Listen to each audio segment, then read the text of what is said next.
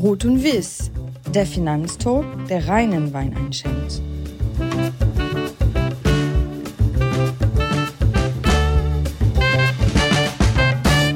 Liebe Podcast-Gäste, es ist wieder soweit. Ruth und Wies meldet sich wieder mal aus Köln.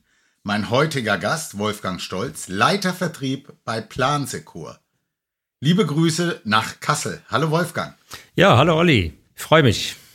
Lieber Wolfgang, herzlich willkommen im Podcast Ruth und Wies. Liebe Podcast-Zuhörer, neben den Themen Wein und Persönliches kann ich euch versprechen, wir werden viel Spannendes zum Thema Führung erfahren und natürlich auch das ein oder andere, was bestimmt noch nicht viele wissen. Na dann, zu meinem heutigen Gast. Wolfgang, hol den Wein, es geht um dich. Wir müssen reden. Was für einen Wein hast du uns denn mitgebracht? Ja, ich habe heute sogenannte, einen sogenannten Zukunftswein mitgebracht, genau genommen zwei. Und zwar bewusst auch mal ein bisschen als Ergänzung zu dem, was hier die Gäste im Vorfeld schon mitgebracht haben. Ähm, diese Zukunftsweine verbinden für mich zwei Dinge, die mir sehr, sehr wichtig sind. Auf der einen Seite Freiheit, auf der anderen Seite Verantwortung. In dem Fall Freiheit, das zu genießen, was die Schöpfung uns anbietet, in dem Fall Wein zu trinken. Und auf der anderen Seite die Verantwortung auch der Schöpfung gegenüber. Und die Weine heißen Zukunftsweine. Das ist eine noch recht junge Bewegung aus Rheinhessen, gegründet von der Eva Vollmer und auch von der Hanneke Schönhals. Mittlerweile sind da 30 oder 40 Winzerinnen und Winzer, die sich dieser Bewegung schon angeschlossen haben. Und das Ziel ist es vor allen Dingen, sage ich mal, besonders nachhaltig mit dem Thema umzugehen. Weil das Problem, was wir haben, ist, bei all dem Schönen, was wir genießen an Wein, ist, dass es eine sehr, sehr intensive, ich glaube, die zweitintensivste Anbaumethode ist, die wir dort haben oder landwirtschaftliche Nutzungsform, acht bis zehnmal im Jahr muss mit Pestiziden nachgeholfen werden, damit am Ende wir wirklich auch diesen Genuss erreichen können. Ähm, spätestens seitdem die Replaus von Nordamerika eingeführt wurde, auch hier nach Europa, haben wir die großen Probleme, dass die Winzer damit zu kämpfen haben, vor allem mit Pilzen. Und man nannte das Ganze auch diese Piwi-Weine, pilzwiderstandsfähige Weine. Darunter ist das vielleicht ein Begriff. Und mhm. Zukunftswein ist jetzt eine Initiative, die vielleicht marketingmäßig noch ein bisschen besser klingt. Ähm, da haben sich Winzer halt zusammengeschlossen und im Kern geht es darum, dass man gesagt hat, man macht Kreuzungen also man packt das Thema wirklich an der Wurzel und macht Kreuzungen aus wilden, kraftvollen Reben und auch dann sogenannten Kulturreben. Dass man die miteinander kreuzt, dass eine wesentlich höhere Widerstandsfähigkeit entsteht. Das führt im Ergebnis dazu, dass ähm, ja, bis zu 80 Prozent der Pestizide eingespart werden. Dazu natürlich viel CO2 auch, weil das ja mit Traktoren ausgebracht werden muss und so weiter. Von daher insgesamt, glaube ich, eine Initiative, die absolut unterstützenswürdig ist. Und ich habe da zwei Weine mitgebracht von, die sogenannten Zukunftsweine. Habt ihr auch am Wochenende, als ihr Zeeland war, mit unseren erwachsenen Kindern nochmal testen lassen. Auch die junge Generation ist davon sehr begeistert. Es sind Weine von dem Weingut Schönhals, von der Hanneke Schönhals, die übrigens auch äh, Planseco-Kundin ist. Aber die habt sich eben ganz stark dieser Initiative verschrieben. Und das eine ist ein Cabernet Blanc, ein Zukunftswein. Ähm, das ist eine Kreuzung aus Cabernet Sauvignon und einer ähm, sehr resistenzfähigen äh, Rebe. Und das ist ein Wein, wo ich sage, der schmeckt mir sehr gut. Das ist vielleicht so ein Wein, mhm. den man so ja auch gut mit, mit Freunden im Sommer einfach trinken kann. Ist ein frischer, eher saftiger Wein und trotzdem schön trocken gehalten. Ähm, also ein idealer Essensbegleiter. Ähm, und das andere ist, was gleich daneben steht, vielleicht so ein bisschen, ist Saphira. Das ist jetzt kein Kunstname, sondern das ist auch eine eigene Züchtung. Ähm, vom Riesling herkommt, mit einer eigenen Rebsorte gekreuzt. Und das ist, ja, zeugt vor allen Dingen so ein bisschen von sehr duftigen Aromen, mit exotischen und heimischen gelben Früchten, hat mittlerweile auch schon gute Auszeichnungen bekommen. Sind übrigens auch Trauben, die äh, die Großmutter von Hanneke Schönhals schon als Esstrauben auch immer wieder mit ihren Freundinnen okay. geteilt hat. Also okay. was sehr Leckeres und ich glaube, eine Initiative, die sehr wertvoll ist und die es zu unterstützen lohnt, auch an dieser Stelle, aber schmeckt auch wirklich gut und ist nicht nur nachhaltig. Wolfgang, das finde ich insofern wirklich interessant, weil mir ging jetzt die ganze Zeit, also Zukunft, Zukunft, hatte ich immer wieder den Volker Schilling im Kopf mit seinem Zukunftsfonds, der ja auch ganz bewusst Dinge äh, ja verbindet, zusammenmischt um, äh, um etwas Neues, Widerstandsfähiges zu machen. Und äh, bis jetzt hatten wir hier immer nur große Namen mitgebracht und du bringst was sehr Innovatives mit. Ähm, das werde ich mir, ich werde es mir in jedem Fall anschauen, weil ich finde diese Themen, ich bin mit diesen Piwi-Weinen, ich tue mir da ein bisschen schwer, aber äh, es ist ein so großes Thema mittlerweile, da kann man nicht mehr außen rum und wie ich sagte, sehr, sehr interessant. Dankeschön. Ja, gerne. Wolfgang, ich beginne ja diesen Podcast immer mit einer kurzen Zusammenfassung und versuche hier einige Punkte schon vorzustellen, über die wir im Verlauf des Gesprächs dann auch sprechen werden. Bevor ich dazu komme, möchte ich dich aber ganz kurz bitten, deinen Arbeitgeber, du hast eben schon die Plansekur genannt, vorzustellen. Wir nutzen hier die Plattform des Private Banking Magazins. Und da stellt sich natürlich die Frage, warum lade ich den Leiter Vertrieb vom Plansekur ein? Wie passt das? Warum seid ihr so eine tolle Private Banking Anschrift? Aber warum wissen's so wenige? Und das finde ich tatsächlich als Einleitung, bevor wir äh, als, auf dich als Person kommen, wichtig, dass das unsere Zuhörer auch, dass die den Kontext haben. Wer ist das und wofür arbeitet der? Wie passt der hier hin? Deswegen würde ich das gerne vorschieben. Ja, sehr, sehr gerne. Also, dass uns noch vielleicht relativ wenige kennen, das ist der Grund, weshalb ich hier auch das Gespräch mit dir suche an der Stelle, beziehungsweise ich dankbar bin für die Einladung. Ich glaube, dass wir da die Möglichkeit haben, ein bisschen bekannter zu werden. Ja, wir sind jetzt seit über 35 Jahren am Markt unterwegs und äh, verschreiben uns im Prinzip diesem Anliegen, unsere Kundinnen und Kunden verantwortungsvoll und unabhängig in Finanzfragen zu beraten. Eigentlich mhm. geht es uns darum, Finanzberatung mit unseren Kunden so zu gestalten oder die Finanzplanung so zu gestalten, dass sie der Leben, die Lebensplanung des Einzelnen individuell am besten unterstützt. Also es geht für uns immer darum zu gucken, der Mensch ist im Mittelpunkt, was bewegt den Menschen, was ist ihm wichtig, welche Erfahrungen hat er gemacht, äh, was ist das, was ihn antreibt, was möchte er gerne erreichen, mit welcher Anlage wird er sich am Ende wohlfühlen und daraufhin dann die bestmöglichen Antworten im Markt zu bekommen. Wir haben keine eigenen Produkte, unsere Dienstleistung ist die äh, Beratung an sich. Und ich würde sagen, was uns vielleicht von dem einen oder anderen unterscheidet, ist, dass bei uns nicht der Schwerpunkt Anlageberatung ist, sondern ich würde sagen die Anlegerberatung. Das ist das, was auch unsere Beraterinnen und Berater so als Kernkompetenz haben, die Menschen zu verstehen mit ihren Bedürfnissen, sie in eine gute Art und Weise zu begleiten, auch dauerhaft zu begleiten vielleicht schon die nächste Generation mit im Blick zu haben. Also Menschen, die aus Leidenschaft Menschen beraten und das in diesem ganzen Finanzkontext. Das ist so das, was uns antreibt, was uns bewegt. Haben knapp 180 Berater mittlerweile im Bundesgebiet und so sind wir aufgestellt. Ich kenne ja einige eurer Berater und ähm, ich war insofern überrascht, weil ich eben mitbekommen habe, dass es nicht so das klassische Poolgeschäft ist oder Vertriebsgeschäft ist, was ihr macht, sondern ihr macht wirklich Private Banking. Bei euch sind große Hausnummern äh, Kunden. Wie finden die euch? Oder werden die gefunden? Ja, sicherlich, sicherlich kommt beides zusammen. Also das ist sicherlich auch noch so ein bisschen die Herausforderung, wie werden wir gefunden.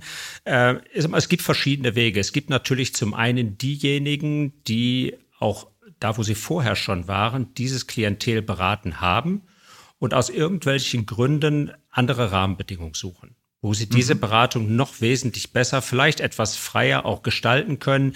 Die kommen zu uns, bringen diese Kunden mit. Und ansonsten ist natürlich das klassische ähm, Mund-zu-Mund-Propagandageschäft, wo wir einfach, wo sich das einfach rumspricht, dass wir nachhaltig gute Finanzberatung machen. Und das wird weiterempfohlen.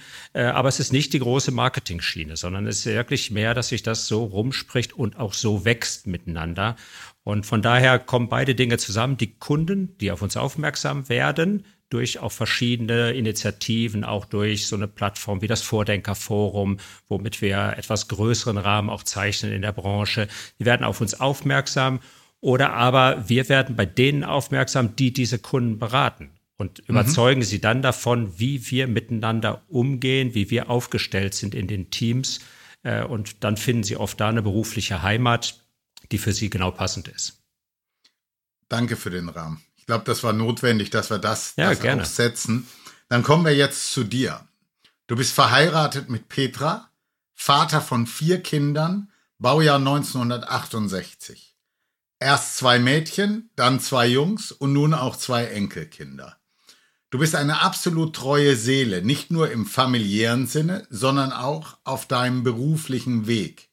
1994 bist du als freier Berater bei der Plansekur gestartet und hast dich über diverse Rollen im Unternehmen nach oben gearbeitet.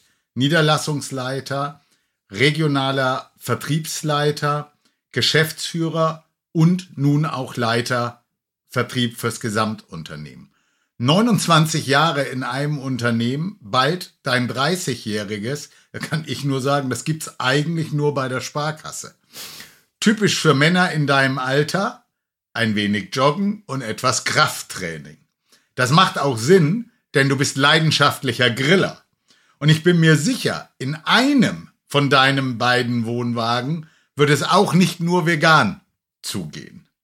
Du züchtest Hühner, du unterstützt immer wieder soziale Projekte, sowohl privat als auch mit der Plansekur Stiftung.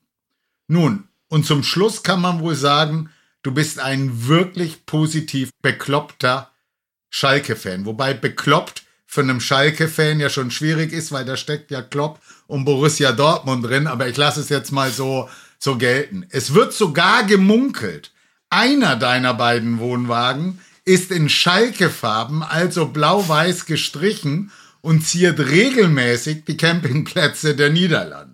Das ist übrigens was, was wir beide gemein haben. Du hast eben schon gesagt, du warst am Wochenende noch in Seeland. Äh, ich bin zwar kein Camper, aber eben regelmäßig in meinem Haus und zweiten Wohnsitz an der niederländischen Nordseeküste in Seeland. Für mich tatsächlich das schönste Stück, Stück Erde überhaupt. Ich mag da einen, einen kleinen äh, Mikrokosmos haben, aber äh, für mich ist das ein Traum. Und ich hatte tatsächlich auch eigentlich vorgehabt, ähm, heute das erste Mal von Seeland aus aufzuzeichnen. Ist aber was dazwischen gekommen, deswegen bin ich, bin ich jetzt in Köln. Fehlt irgendwas bei der Zusammenfassung? Also das, das ist jetzt schwer zu beurteilen, ob irgendetwas fehlt. Also mit Sicherheit fehlt irgendetwas, aber ich finde das schon klasse, was du da alles herausgefunden hast. Machst da eine sehr, sehr gute Recherche und als ich das jetzt so gehört habe, habe ich gedacht, ja, das Thema Beständigkeit ist ja auch angesprochen worden. Ich glaube, es hat damit zu tun, ich hatte das große Glück, in all diesen Stationen, sowohl beruflich als auch privat, einfach tolle Menschen an meiner Seite zu haben. Und das hat mich immer wieder dazu bewegt, äh, dabei auch zu bleiben. Also am Ende sind es die Menschen, die, die, die Begegnungen, die das Leben ausmachen und auch für mich eben da, wo die Menschen sind, die mich mögen, mit denen ich gut zurechtkomme, da bleibe ich auch gerne. Und von daher, vielleicht kommt daher auch die Kontinuität. Von daher vielen Dank für das, was du alles so schon mal aufgezählt hast. Freut mich. Dann, dann kommen wir direkt jetzt, das passt ganz gut zusammen. Ich habe für den folgenden Punkt leider keinen Einspieler, die haben sich alle nicht getraut. Aber ich fasse das mal zusammen. Ähm, viele deiner Kollegen haben mir erzählt, dass du als Leiter Vertrieb extremst diplomatisch und für die gemeinsame Sache sehr gewinnend bist. Jetzt muss man aber wissen, Plansekur, das hast du eben schon gesagt, hat 180 angeschlossene Berater. Die sind aber alle selbstständig. Da stellt sich mir jetzt die Frage, der in der zichten Führungsrolle ist. Und bei mir war das immer so, das waren Angestellte. Wenn ich links gesagt habe, im Idealfall sind die alle nach links gegangen. Und wenn ich auf dem Weg nach links gesagt habe, jetzt machen wir doch rechts, so funktioniert ja häufig Führung. Wie darf ich mir denn Führung in deinem Leben vorstellen? Weil das sind alle Selbstständige. Das ist ja schön, wenn du links sagst, aber von denen muss ja keiner links. Die können ja tatsächlich wirklich frei entscheiden. Wie funktioniert da Führung? Ja, das ist ein spannendes Thema. Ich habe gar nicht damit gerechnet, dass wir da heute so drüber sprechen. Ich, aber ich finde das spannend. Ähm, ja, Menschenführung oder Leadership, wie man heute sagt, bedeutet für mich zum einen erstmal, ich selber muss nicht der Beste sein, sondern es bedeutet, dass ich versuche, alle anderen besser zu machen. Also der Fokus ist schon mal anders. Es geht für mich eigentlich darum, Support zu liefern, sodass sich jeder Einzelne, jeder Einzelne, die bei uns angeschlossen ist, sich halt in eine positive Richtung hin entwickelt. Das heißt also, ich kann eigentlich idealerweise nur ein Ziel vorgeben, eine Vision vorgeben von etwas, was äh, so eine Strahlkraft hat, dass es eine Sogwirkung hat. Eine Sogwirkung, mhm. dass sich praktisch jeder aus eigenen Stücken gerne dorthin bewegen möchte. Und meine Aufgabe ist dann mehr oder weniger vielleicht, das ist wahrscheinlich das, was mit diplomatisch auch so bezeichnet wird, den Menschen zu helfen, äh, in die Spur zu kommen in diesem Weg, weil jeder auch natürlich äh, auch schon mal ähm, andere Dinge verfolgt, eigene Interessen hat. Und es geht ja bei uns darum, weil das ist das, was uns ausmacht, ist der Zusammenhalt, das Team. Wir müssen in eine gemeinsame Richtung schauen, auch in eine gemeinsame Richtung gehen und die immer wieder vorzugeben. Ich glaube, nur das kann es sein. Wir sind wir haben auch als Unternehmen ein Modell entwickelt, wo wir sagen, wir binden keinen an uns im Sinne von Bindungsmechanismen, dass es mhm. schwer fällt, hinauszugehen, sondern wir müssen so attraktiv sein, dass alle freiwillig bleiben. Also es drückt sich zum Beispiel so aus, wenn jemand die Plansekur verlässt, kann er selbstverständlich seine Kundinnen und Kunden mitnehmen. Mhm. Das sind ja in der Regel an ihn persönlich gebundene mhm. Menschen. Und da sagen wir nicht, okay, die sind jetzt gesperrt oder sonst irgendetwas, sondern wir gehen dann gemeinsam auf die Kunden zu und sagen, wollen Sie bei der Planseco bleiben, weil wir Ihnen natürlich ein Versprechen gegeben haben, oder wollen Sie mit der Beraterin, dem Berater mitgehen? Da gehen wir sehr entspannt mit um, können das allerdings auch tun, weil das so, ja, ich glaube, der letzte ist vor zwölf Jahren gegangen und in der Branche geblieben. Das heißt, es ist für uns auch keine tägliche Herausforderung. Aber so verstehen wir das. Wir wollen ein attraktives Paket machen, dass jeder, der dabei ist, gerne freiwillig mitgeht. Wolfgang, dann lass mich da mal nochmal einhaken. Ich habe tatsächlich nur Gutes über dich gehört. Und wenn man einen Hauch von Kritik gehört hat, dann musste man sehr gut zwischen den Zeilen lesen. Ich versuche das jetzt mal wiederzugeben, was ich glaube rausgehört zu haben, ja. Also ich habe nur Gutes über dich gehört. Ich bin mir sicher, in meinen Jahren als Leiter Vertrieb bei diversen Stationen gäbe es auch deutlich andere Stimmen. Aber, und jetzt kommt mein Aber, wenn man immer Everybody's Darling ist und immer ausgleichend, immer diplomatisch, ist das gut für die Sache und kommt man dann wirklich auch dahin, wohin man als Leiter Vertrieb, der ja ein Unternehmen äh, auch vertritt, kommt man dann auch wirklich zum Ziel oder ist das äh, vielleicht manchmal äh, wer die harte Hand oder wer straighter äh, noch besser? Nochmal, ich habe das nur zwischen den Zeilen gelesen, äh, aber es, es interessiert mich einfach persönlich unglaublich, ähm, wie das funktioniert. Mhm.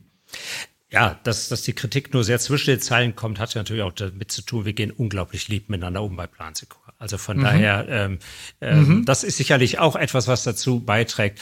Nein, aber ich, ich glaube, ähm, da muss man auch noch etwas tiefer einsteigen in das Unternehmenskonstrukt der Plansekur. Ähm, bei uns steht nicht das Unternehmen oben drüber, was Eigeninteressen hat, vielleicht auch was die wirtschaftlichen Ziele und so weiter betrifft, sondern wir verstehen uns ja als ein Zusammenschluss von vielen eigenständigen Unternehmern. Das heißt, jeder hat schon im Prinzip sein Eigeninteresse, sein Unternehmen auch erfolgreich voranzutreiben. Wir partizipieren von dem, was halt dadurch auch ins Gesamtunternehmen hineinkommt. Aber es gibt nicht irgendeine übergeordnete Instanz im Unternehmen, die Ziele vorgibt, auf die ich dann versuchen müsste, die Beratermannschaft hinzutrainieren. Die gibt es nicht, sondern die treffen wir alle miteinander. Alle miteinander heißt, äh, von unseren 180 Beratern sind knapp 80 Berater sind Gesellschafter. Das sind die, die 74 Prozent der Gesellschaftsanteile halten. Die restlichen 26 Prozent liegen in einer Stiftung, die im Prinzip nur den Zweck hat, die Unabhängigkeit des Unternehmens zu bewahren, auch für die Zukunft. Das heißt also, diese Beraterinnen und Berater, die auch Gesellschafter sind, mit denen treffen wir gemeinsam die strategischen Entscheidungen des Unternehmens. Wie viel Provision soll im Unternehmen bleiben? Wie viel sollen die Berater bekommen? Als ein typisches Thema. Da finden mhm. wir einen Konsens und geben dem Miteinander. Insofern sind also ein großer Teil derjenigen, die Gesellschafter sind, sind gleichzeitig die, in Anführungsstrichen, für die ich eine gewisse Führungsverantwortung habe. Wir marschieren also in eine Richtung. Bei Plansekur funktioniert das nur so, weil wir alle in einem Boot sitzen.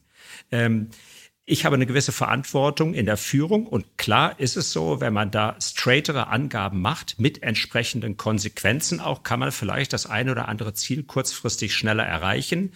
Langfristig wird das dazu führen, dass viele, die vor allen Dingen sehr freiheitsliebend sind, und das sind viele unserer Beraterinnen und Berater, dass die dann sagen würden, macht das gerne, aber macht es ohne mich. Und dann haben wir am Ende auch nichts gewonnen. Insofern ist es immer dieses Konsensmodell versuchen, alle mitzunehmen, so dass sie sich hinter dem gemeinsamen Ziel versammeln können. Wolfgang, du bist außerdem für die Gewinnung neuer Berater verantwortlich. Läuft das ähnlich ab wie das, was wir jetzt gerade besprochen haben? Sind das die Punkte, die du einem neuen Berater auch mit auf den Weg gehst? Sprich die DNA von Plansekur zu erzählen. Ich kann mir nicht vorstellen, dass du, dass du über Provisionssätze äh, kommst, sondern äh, wie darf ich mir das vorstellen? Was, was ist das, was du, wenn ich morgen sagen würde, ich würde gern bei euch, euch anheuern, was ist das, was du mir mitgibst?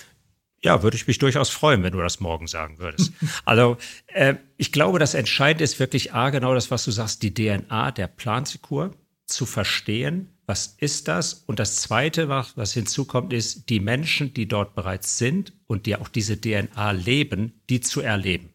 Also es ist immer mhm. eine Mischung. Für mich ist immer ganz wichtig, erstmal zu klären, ist das jemand, der zu uns passen kann? Was hat er selber für Vorstellungen? Was treibt ihn an? Was möchte er in Zukunft bewegen? Äh, auch die Frage, kann er die Größe des Spielfeldes, sage ich mal jetzt ein bisschen auch im, im sportlichen Bereich, die Größe des Spielfeldes, die wir abbilden, kann die jemand ohne eine strikte Führung spielen?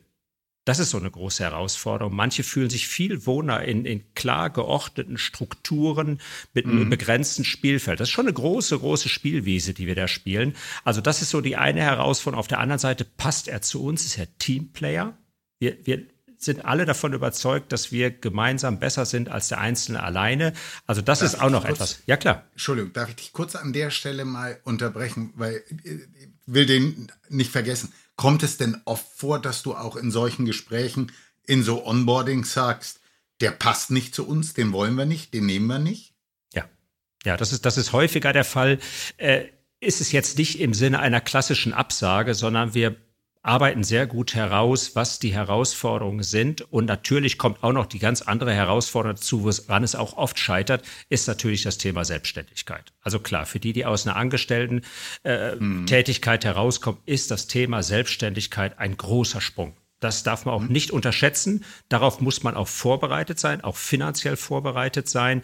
Da naiv hineinzugehen, ich glaube, das ist für alle Beteiligten nicht gut, sondern das sauber herausfinden. Ja, und es ist so. Ich denke mal, von den Gesprächen, die ich da so führe, sind es so etwa 70 Prozent, wo wir am Ende merken, an irgendeinem Punkt, es scheitert daran. Bis hin, ein ganz konkretes Fall, den ich gerade hatte, jemand, der so weit war, sich für die Plansekur zu entscheiden oder sich eigentlich auch entschieden hatte, aber seine Frau war nicht bereit, das wirtschaftliche Risiko zu tragen. Und dann sage ich ganz klar, dann macht es keinen Sinn, trotzdem diesen Weg zu gehen.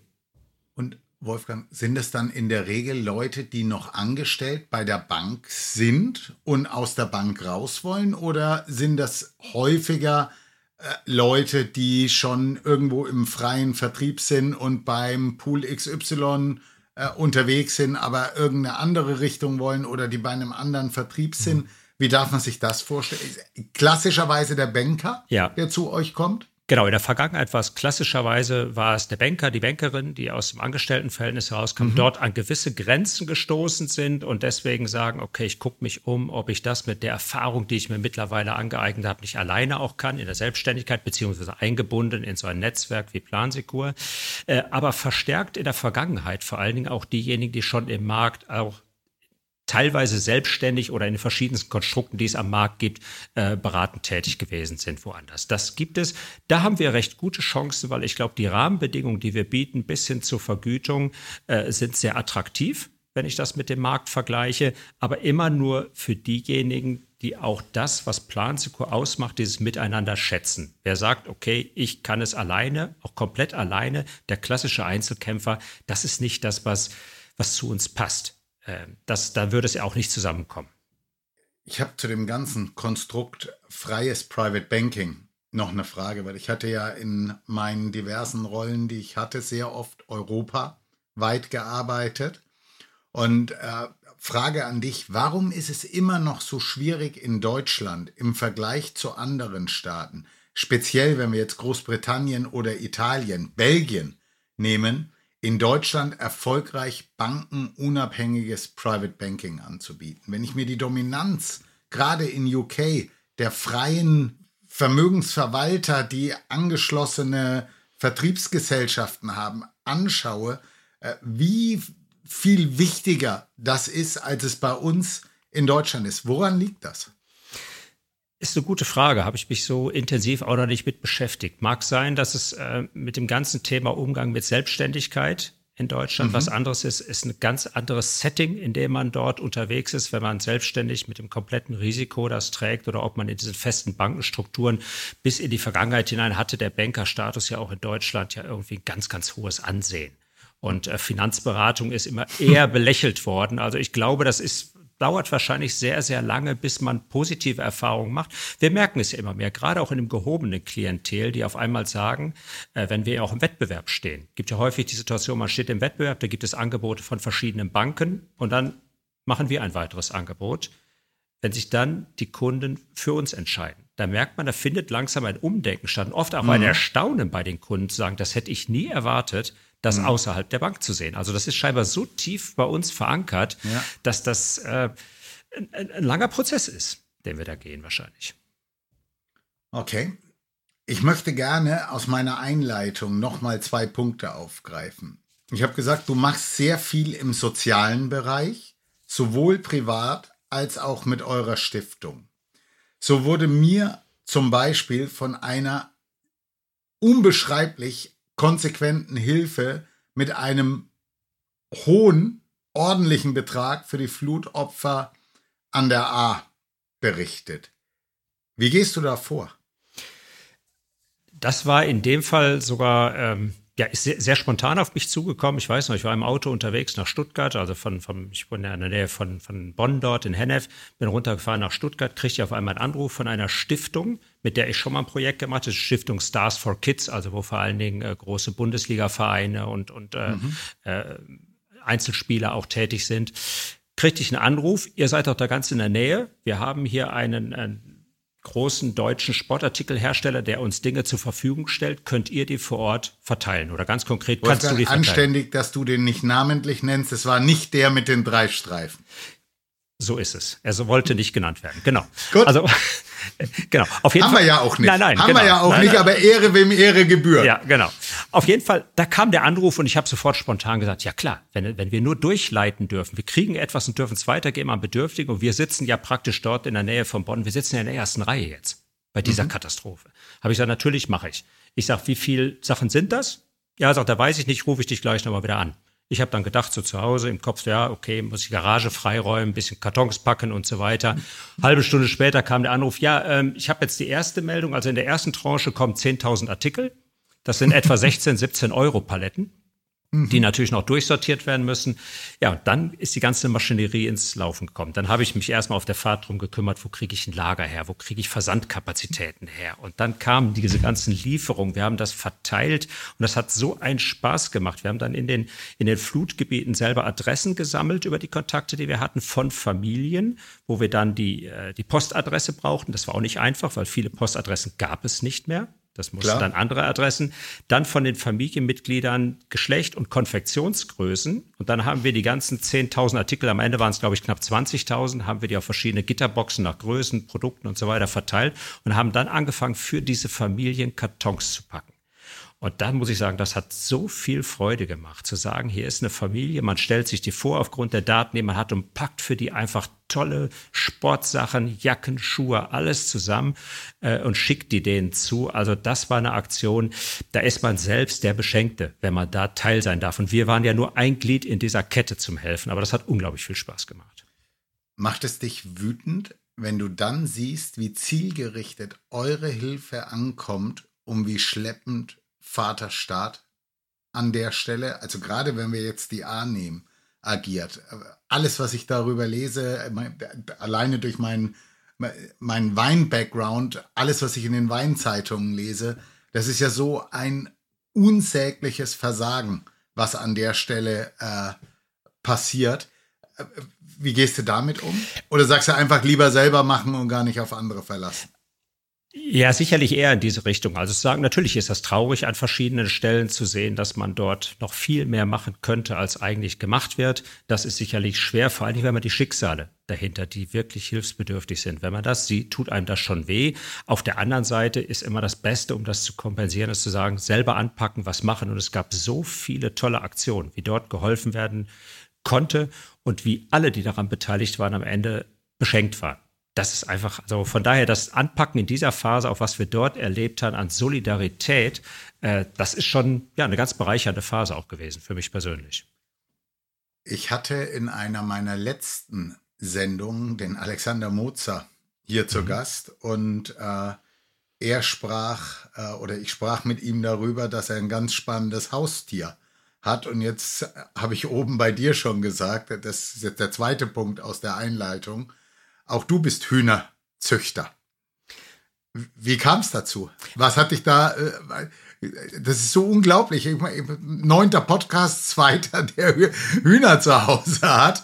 Was ist das für eine Geschichte? Also, also ich weiß nicht genau, woher die Information kommt. Also ich habe tatsächlich keine Hühner.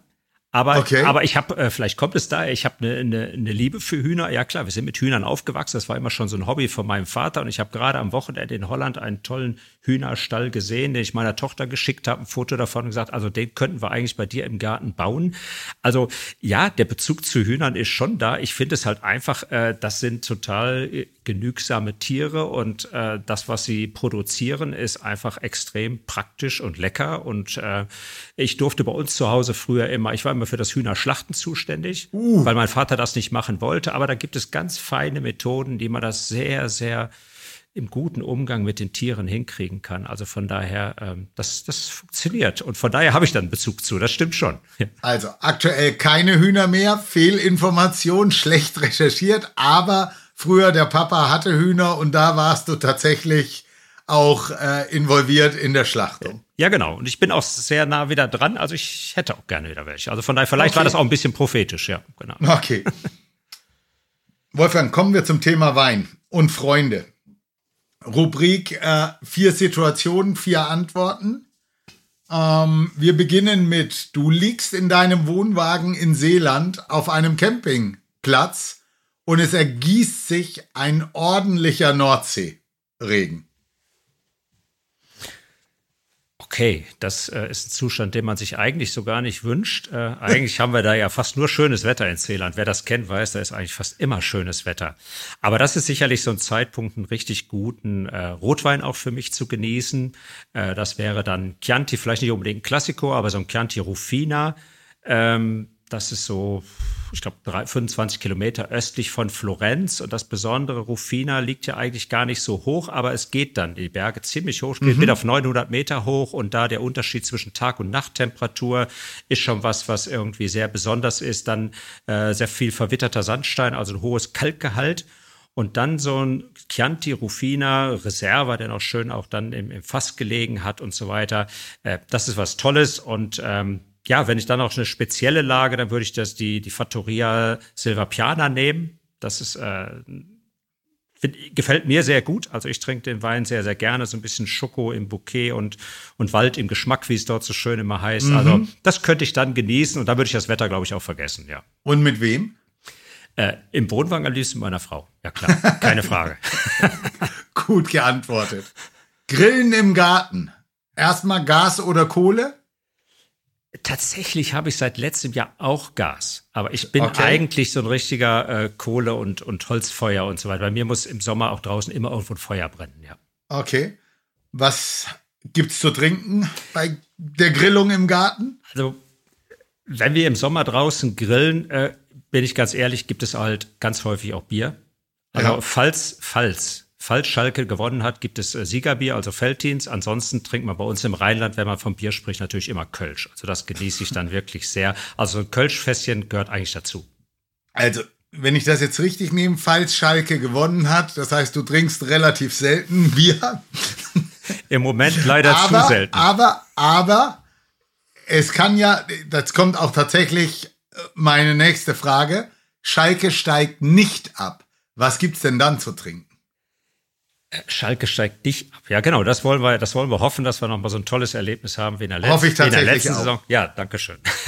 ähm, also dann würde ich sicherlich schon auch, ähm, könnte ich mir auch nochmal vorstellen, einen besonderen Wein aufzumachen. Das ist nochmal von dem Weingut Schönhals, was ich vorhin schon erwähnt hatte. Die haben einen Reserve Cabertin, trockenen äh, von 2020. Das ist immer eine sehr streng limitierte Sache. Die limitieren das auf 600 Flaschen im Jahr.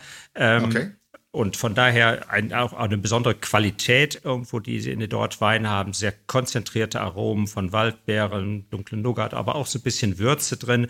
Ähm, das ist also diesen Re äh, Reserve Cabertin vom Weingut Schönhals. Das wäre dann schon was ganz Besonderes an der Stelle. Ja. Und wenn es dir gelingt, ein Team aus einer großen deutschen Bank zu euch zu lotsen, was gibt's dann zu trinken? Also, wenn die nicht größer sind als 600, dann würde gerade der Wein, den ich gerade erwähnt habe, würde eigentlich sehr gut passen. Also ich würde mal einfach das Versprechen wagen, wenn jemand aufgrund dieses Podcasts sich der Planseco anschließt, dann würde ich ihm so eine Flasche besorgen. Also Okay. das würde sicherlich ganz gut passen. Lass uns noch mal zurück zur Schalke kommen. Warum Schalke? Wie kommt man auf die Idee, seinen Wohnwagen, und jetzt hoffe ich, dass ich, dass das auch wirklich stimmt, Wohnwagen blau-weiß anzumalen und durch Europa zu touren? Und dritte Frage, warst du bei den Eurofightern auch schon dabei, dabei vor 28 Jahren, als Schalke den UEFA-Pokal gewonnen hat? Da kann ich dir übrigens sagen, ich war in Gelsenkirchen und habe das Spiel in Gelsenkirchen geguckt. Nee, da war ich leider nicht vor Ort, aber war natürlich schon Schalker, weil äh, Schalker, um zu der ersten Frage zu kommen, ja, wie wird man Schalker? Man sagt immer, Schalker wird man nicht, als Schalker wird man geboren. Also das ist einfach ganz tief drin. Und trotzdem hatte ich auch mal so eine Bestätigung, wo ich wusste, ab dem Moment, 20.09.2019, ist es richtig, dass ich Schalker bin. Und zwar, die, die Zu, äh, Zuhörer kennen das vielleicht, wenn man vor der Fußballübertragung werden ja oft die Spieler gezeigt in dem Spielertunnel.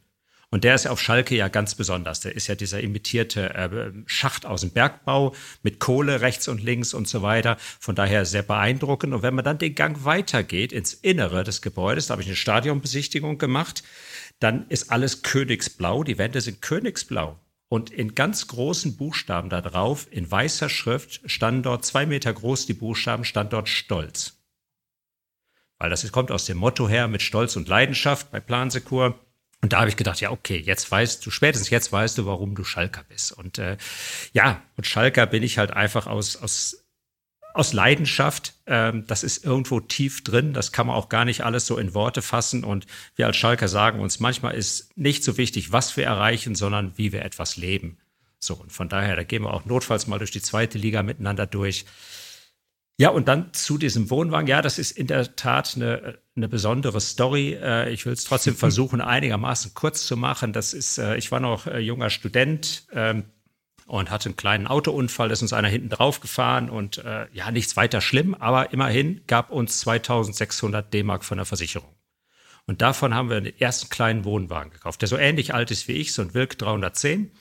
Okay. Und dann haben wir den noch mit dem ersten Kind sind wir auch noch gemeinsam dort ins Camping gefahren. Das ging noch mit einem Kind. Dann wurde er zu klein. Dann haben wir den verschenkt und haben dann weitere Wohnwagen gehabt. Später natürlich bis hin hinter einen Wohnwagen, wo ein Kinderzimmer für, mit vier Schlafplätzen für vier Kinder drin war. Also von daher, das ist immer mitgewachsen. Und irgendwann vor ein paar Jahren kam dann derjenige, dem wir den Wohnwagen geschenkt haben, und gesagt, also jetzt brauchen wir den auch nicht mehr. Nur damit du Bescheid weißt, der wird jetzt verschrottet. Und das habe ich zu Hause am, am Tisch erzählt bei den Kindern und die sagen, das geht gar nicht. Der, der gehört zur Familie. Den können wir nicht einfach verschrotten. Und da habe ich gesagt, okay, machen wir einen Deal. Ich hole den zurück, aber wir machen den gemeinsam wieder richtig flott. Und dann habe ich da einen neuen Boden reingemacht. Meine Frau hat neue äh, Polster äh, für die Polster, neue Bezüge genäht, Gardinen rein und was weiß ich was alles. Und ich gesagt, und ihr streicht den an. Von außen. Und der hatte so ringsrum so einen lila Streifen und den haben die dann schön in Königsblau gestrichen. Zwei riesen Aufkleber hinten drauf, dazwischen der Spruch, ähm, eine Liebe, die niemals endet.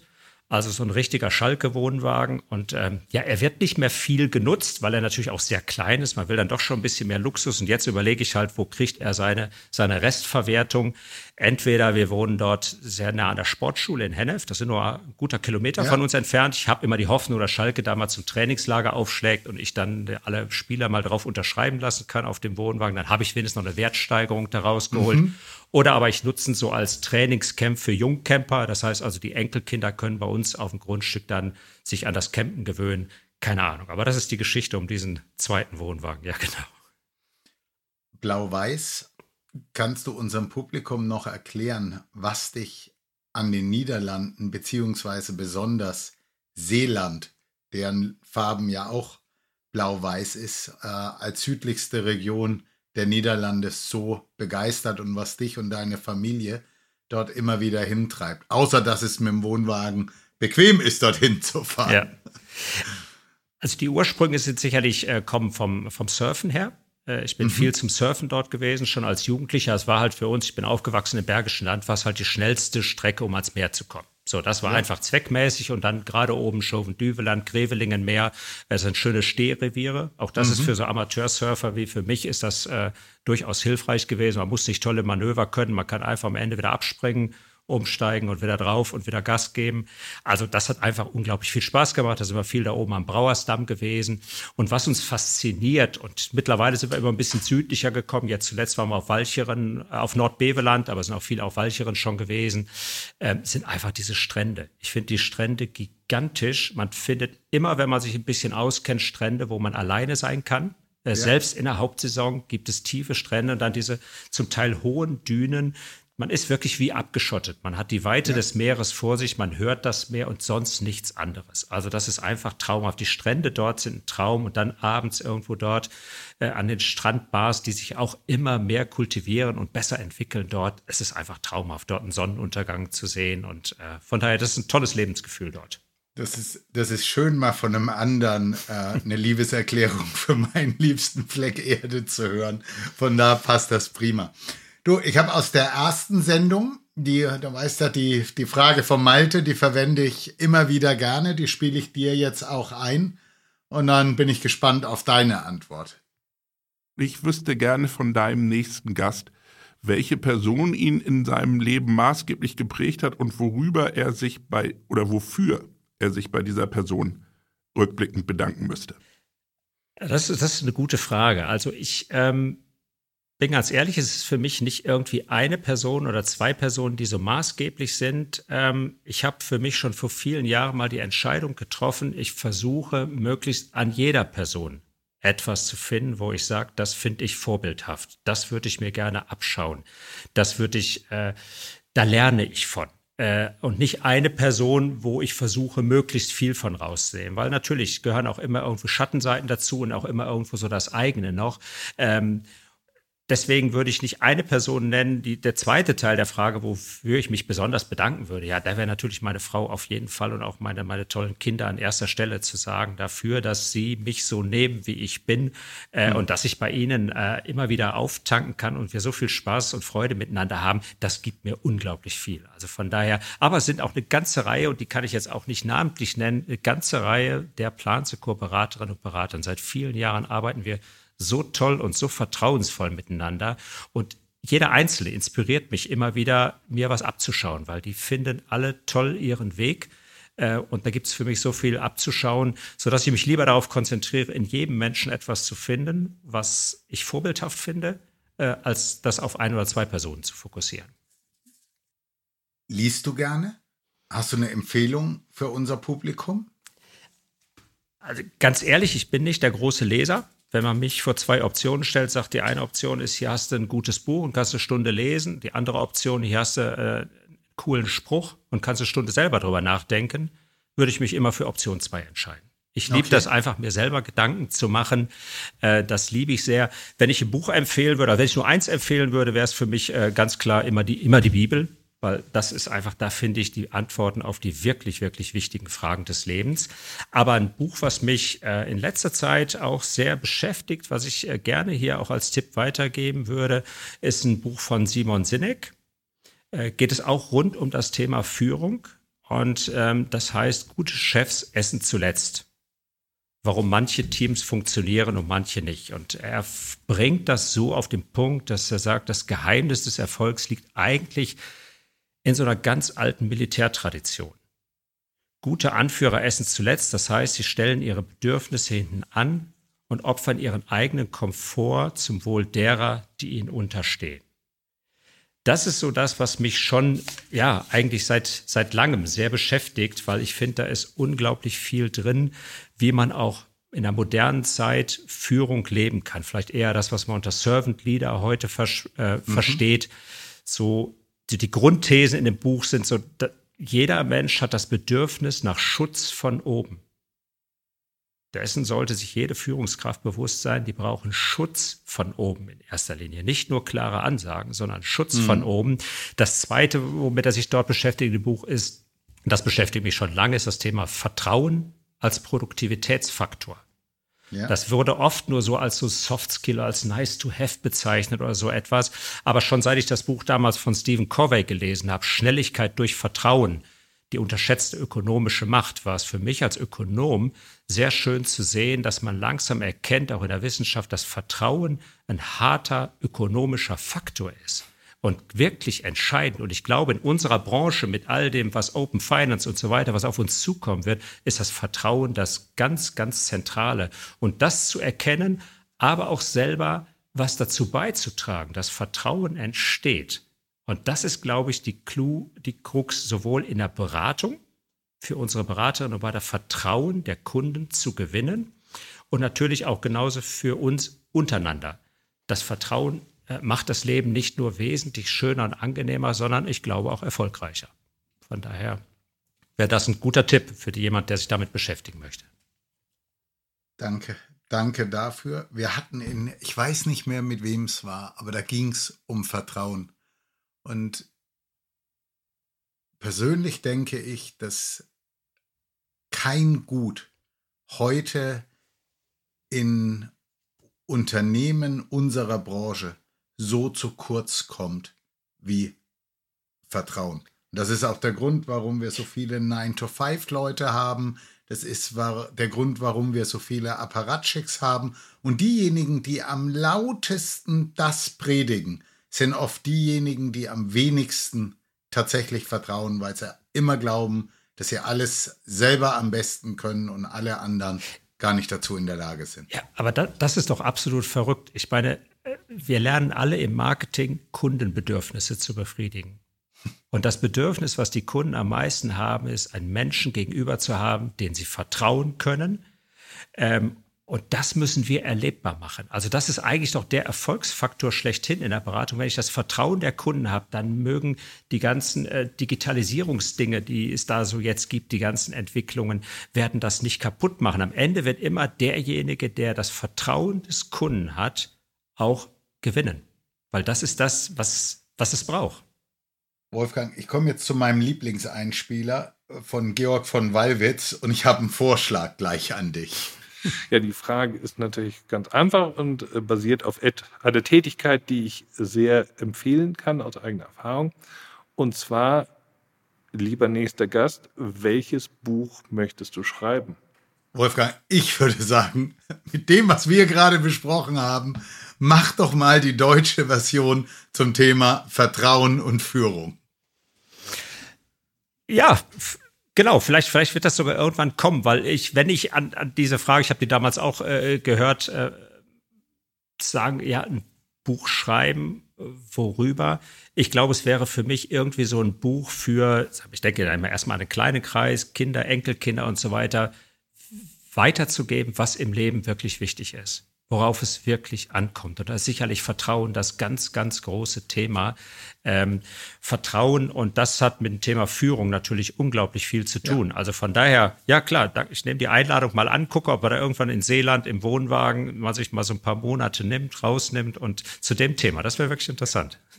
Kleiner Exkurs. Bernd Stelter, eine Größe aus Köln, schreibt jedes Jahr im Wohnwagen in Seeland ein weiteres Buch. Ja. Schöne Analogie. Hat, hat er mir Sehr letztens gut. noch erzählt, ich habe es in Köln auf der Prunksitzung, habe ich ihn erlebt, da hat er das nochmal erzählt, ja genau. Ja, genau. Also, bevor wir jetzt zum Ende kommen, auch im Anbetracht äh, der Zeit, kommen wir zur Rubrik Freunde-Album. Deswegen antworte bitte schnell, nicht politisch, ganz präzise und so, wie du es fühlst. Lieblingsland? Holland. Wein? Lecker Wein, lecker Lugana, Sade Frati. Okay. Lieblingsessen? Eigentlich alles, was meine Frau macht. Okay. Voll ekelig. Ähm, boah. Ich hatte Angst, du sagst jetzt, was ich mache. nee, nee, nee, ganz so schlimm ist es nicht. Ich mache ja nicht viel, also kann ich auch nicht viel falsch machen. Aber, Okay. aber was ich selber mache, ist, ähm, das, das können wir gerne mal testen. Ich mache sehr, sehr gerne Flammlachs. Flammlachs schön am Buchenfeuer, das kann ich machen. Also so Dinge garen oder das kriege ich noch hin. Also kein großer Ich habe schon gehört, dass du so ein Fischgriller bist. Es ist Fisch gar nicht mein Thema, was ganz schlimm ist, wenn man in Seeland lebt. Aber ähm, ich habe schon gehört, dass du da äh, große Vorzüge ja, wir, im Fisch gibst. wir arbeiten ja als Plansekur auch sehr stark im Team und ich habe auch einen lieben Teamkollegen, einen lieben Berater, der mir den Fisch dann aus Norwegen mitbringt. Also das ist schon was Okay. Besonderes, ja genau. Voll peinlich? Voll peinlich äh, fällt mir eine Geschichte ein, auch mit Wein. Ähm, Ganz in den Anfangsjahren bei Plansekur, ich war glaube ich 26 oder 27, als ich dazugekommen bin und sollte abends auf einem unserer Jahrestreffen einen, einen Vortrag halten und deswegen saß ich mit an so einem großen runden Tisch mit Geschäftsführung, mit unserem Unternehmensgründer damals, zehn Leute oder so. Und äh, wir unterhielten uns, hatten Spaß und ich habe lecker Rotwein getrunken und irgendeiner machte einen so guten Joke, dass ich es nicht mehr geschafft habe, den Wein runterzuschlucken. Aber er musste trotzdem raus. Das war so richtig, richtig peinlich. Da musste richtig abgedeckt werden, der Tisch und so weiter. Also das war zum im Erdboden das versenken. kann passieren. Ich weiß auch nicht mehr, welcher Wein es war, aber den Moment vergesse ich nicht. Okay, ja, schön. Ähm, was hättest du gerne erfunden? Ähm, als Kind habe ich immer davon geträumt, die, die äh, im Biologieunterricht die Photosynthese ähm, technisch nachzubauen. Also im Prinzip zu sagen, Brennstoffe zu entwickeln, äh, es ist mir, es war mir ehrlich gesagt zu kompliziert, deswegen bin ich in die Finanzbranche gegangen.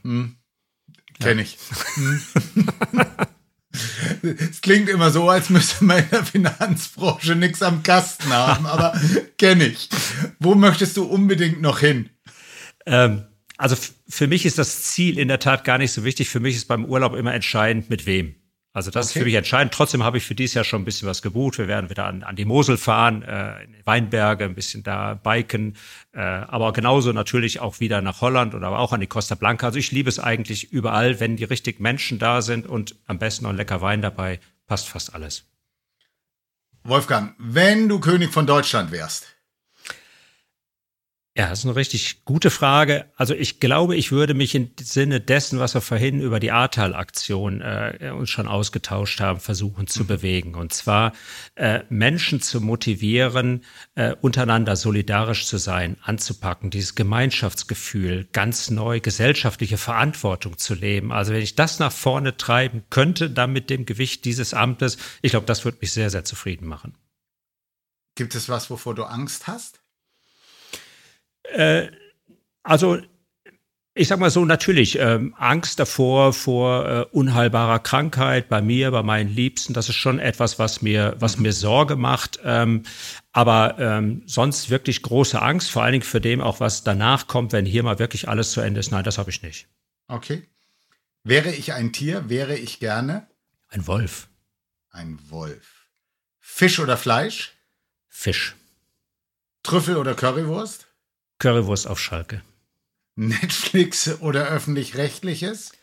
Beides wenig, aber eher öffentlich-rechtlich. E-Bike oder Strampeln? Ehrlich, E-Bike. Gut. Wann ist für dich der schönste Zeitpunkt, einen Wein zu trinken? eigentlich, wenn die richtigen Menschen um einen drumherum sind und was das dann noch toppt, ist, wenn es vielleicht äh, ja ein schöner Sonnenuntergang ist im eigenen Garten irgendwo. Das sind so Momente, die ich unendlich genieße. Wolfgang, jetzt habe ich eine Bitte an dich. Wir kommen nämlich jetzt wirklich zum Ende. Jetzt kommt mein Weingut oder meine Weinempfehlung, die dich widerspiegelt. In der Zwischenzeit denk du dir eine spannende Frage aus für einen meiner nächsten Gäste und habe im Hinterkopf, es sieht so aus, als hätten wir eine Gästin tatsächlich demnächst hier. Äh, hab das mal im Hinterkopf. Also, mein Wein für dich. Was glaube ich spiegelt dich am besten wider? Zuerst habe ich mir gedacht, ich mache es mir total einfach, ich suche mir einen schönen Blaufränkisch. Dann hätten wir deine Fußballliebe im Gla ins Glas gebracht. Blau für Schalke, Fränkisch für eure Fanfreundschaft mit dem Club aus Nürnberg. Aber so leicht wollte ich es mir nicht machen. Nein, mein Wein für dich kommt aus den Niederlanden, tatsächlich aus Seeland, vom Weinhof Der kleine Schorre. Es ist ein Schuven-Duveland Auxerrois Plus. Und das Tolle an diesem Wein, man kann sich ja gar nicht vorstellen, Seeland-Wein, ich habe die von denen alle probiert, einer besser als der andere. Der Wein, den ich hier ausgesucht habe, der hat es bei KLM, bei der niederländischen Fluggesellschaft, in die Business Class geschafft, weil er eben so vorzüglich ist. Der ist lebendig frisch mit feinen Akzenten von Apfel, Zitrone und mild tendierend nach Pfirsich und Birne. Die Traubensorte Auxerrois ist eine Pinot Blanc Variante, allerdings mit einem geringeren Säuregehalt und etwas extraktreicher als der klassische Pinot Noir. Die Traubensorte Auxerrois bereichert den Geschmack dieses harmonischen Cuvées, schmeckt hervorragend in jeder lauen Sommernacht, mit Sicherheit sowohl vor dem Camper als auch im heimischen Garten. Und ich kann dir nur empfehlen, weil du ja auch sagtest, das ist ja tatsächlich auch die Ecke, wo du früher zum Surfen warst. Fahrt mal zu dem Weingut, da kann man gut zwei, drei Stunden sich Sachen anschauen. Die haben ein wunderschönes Verköstigungszentrum, die haben äh, einen herrlichen Hofladen, alles typisch seeländisch, sehr freundlich, ganz, ganz nett, absolut ein Besuch wert. Ich war letztes Jahr mit einem lieben Kollegen äh, und seiner Frau von Flossbach von Storch. Es hat geregnet aus Eimern und deswegen weiß ich auch, wie alles schmeckt. Weil ja. wir hatten so viel Zeit, dass wir alles probieren konnten. Ja, das war wunderbar. Ja. Lieber Wolfgang, ganz lieben Dank, dass du dabei warst. Ähm, ja, und jetzt zu deiner Frage für meinen nächsten Gast. Ja, gerne. Vorweg noch vielen, vielen Dank für diesen Weintipp. Also das, das reizt mich jetzt natürlich wirklich, dass ich das auf Chauven-Düveland noch nicht entdeckt habe. Das ist, äh, ja, das wundert mich, äh, aber umso schöner, ein Grund mehr wieder dahin zu fahren. Also von daher vielen, vielen Dank dafür. Äh, eine Frage, die mich interessiert. Ich nehme an, dass ja äh, die nächsten Teilnehmer alle wieder sehr nah aus unserer Branche sind. Ähm, von daher die Frage, wenn, welche regulatorische Vorgabe würdest du am liebsten einkassieren? Das ist eine schöne Frage. Das, äh, genau, da, das ist eine schöne gespannt. Frage. Die gefällt mir sehr gut. Äh, da sollten wir dann am, ich glaube, da brauchen wir ein bisschen Zeit an dem Punkt. Ja, also herzlichen Dank. Und nun zum Schluss, ähm, liebe Gäste, vielen Dank, wieder eine Stunde mit uns verbracht zu haben. Vielen Dank fürs Reinhören. Äh, ich freue mich, wenn wieder alle dabei sind, wenn es das nächste Mal wieder heißt, hol den Wein, es geht um dich. Und noch viel mehr freue ich mich über Fünf-Sterne-Bewertungen auf allen bekannten Plattformen. Das hilft uns weiter. Unsere, äh, die, die Gemeinde der Zuhörer wächst. Es war ein ganz tolles Erlebnis. Tatsächlich am Vorkongress, als Leute zu mir kamen, die mich als Person nicht kannten, aber sagten, du bist doch der mit dem Podcast. Ähm, da habe ich mir dann auch überlegt, äh, du machst den Podcast jetzt ein halbes Jahr, in der Vorbranche bist du seit 20 Jahren, irgendwie scheinst du keine Spuren hinterlassen zu haben. Ähm, nichtsdestotrotz, das macht so Spaß. Ähm, herzlichen Dank. Herzlichen Dank allen, die immer wieder einschalten und vor allen Dingen auch meinen Gästen. Und Wolfgang, schön, dass du dabei warst. Ja, vielen Dank für das nette Gespräch. Hat mir viel Freude gemacht. Und wer Plansko mehr kennenlernen möchte, kann gerne jederzeit auf mich zukommen über alle Kanäle. Wir tauschen uns gerne aus. Und alles Gute da draußen.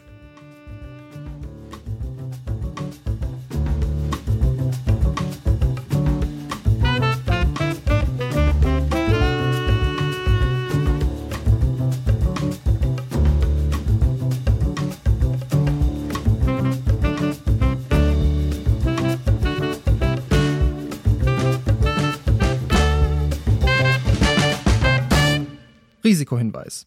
Sämtliche Inhalte dieses Podcasts dienen ausschließlich der Wissensvermittlung und Unterhaltung. Es handelt sich dabei weder um Anlageberatung noch um Empfehlungen zum Kauf oder Verkauf bestimmter Finanzprodukte.